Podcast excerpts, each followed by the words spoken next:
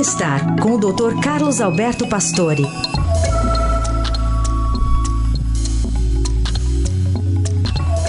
Nesta sexta, o Dr. Pastore nos lembra dos benefícios da prática constante, hein, dos exercícios físicos. Bom dia, doutor. Bom dia, Carol. Bom dia, ouvintes. Vamos falar de exercícios e envelhecimento. A lista de benefícios dos exercícios é enorme: longevidade, qualidade de vida, manutenção do peso, queima as gorduras e açúcar e melhora o estado emocional, porque combate a ansiedade e a depressão. O exercício pode ser iniciado em qualquer idade, porém necessita orientação e cuidados.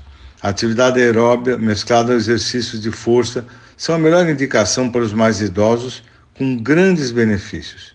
Não há dúvida que criar o hábito é difícil. Inclua as atividades que te dão prazer, como a yoga, o pilates, a bicicleta. Mas não esqueça que a regularidade é fundamental, no mínimo quatro a cinco vezes por semana. Ao lado dos exercícios, melhorar a alimentação é um passo muito saudável. As nutricionistas têm cardápios excelentes. Cuidado com a febre dos hormônios, principalmente a testosterona, pois os efeitos colaterais são muito graves.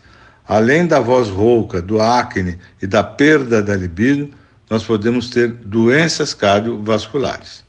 Muito bem, doutor Pastore trazendo esse alerta fundamental né, para a prática de exercícios físicos, especialmente quando eu falo de constância, né, que é um dos grandes desafios da humanidade.